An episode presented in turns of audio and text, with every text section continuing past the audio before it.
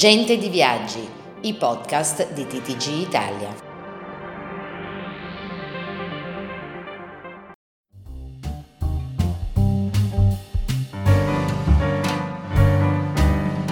Il concetto dell'agenzia partner sta entrando sempre più sul mercato. Se prima della pandemia veniva applicato da una parte dell'intero comparto, ora si sta allargando su tutta l'industria. Inutile dire che le casse delle aziende sono più leggere dopo quasi due anni di sofferenze e per questo tutti decidono di selezionare i partner. È il caso recente di Costa Crociere, che in un'intervista con TTG Italia ha spiegato le loro modalità, dove con il nuovo contratto si è introdotto per la prima volta anche un concetto di reciprocità in fondo Costa ha spiegato che dà all'agenzia ma in cambio chiede comportamenti virtuosi, parola molto molto rischiosa in questa fase.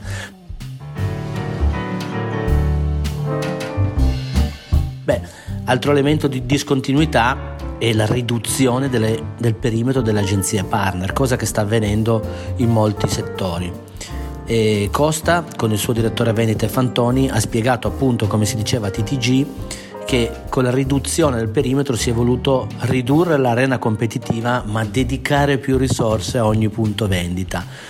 Oggi favorito anche, dicono, da uno schema commissionale più premiante, quindi che va a remunerare meglio le vendite dei servizi, quelli ancillari. Però si richiede maggiore impegno alle agenzie, proprio le stesse agenzie che nella fase più accesa della crisi avevano in sostanza da vendere solo le, le crociere e in molti casi hanno fatto i salti mortali per sostenere il comparto.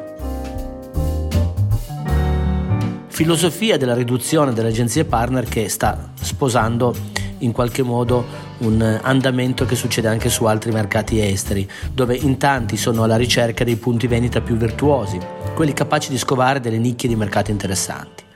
Beh, alle agenzie spetterà poi anche la scelta di condizionare e pilotare le vendite con attenzione inevitabile al partner, quello che sarà capace di offrire servizi migliori. Oltre che servizi migliori, anche una redditività più alta, perché mai come in questa fase il lato economico condizionerà la scelta finale. Remo Evangelista, TTG Italia.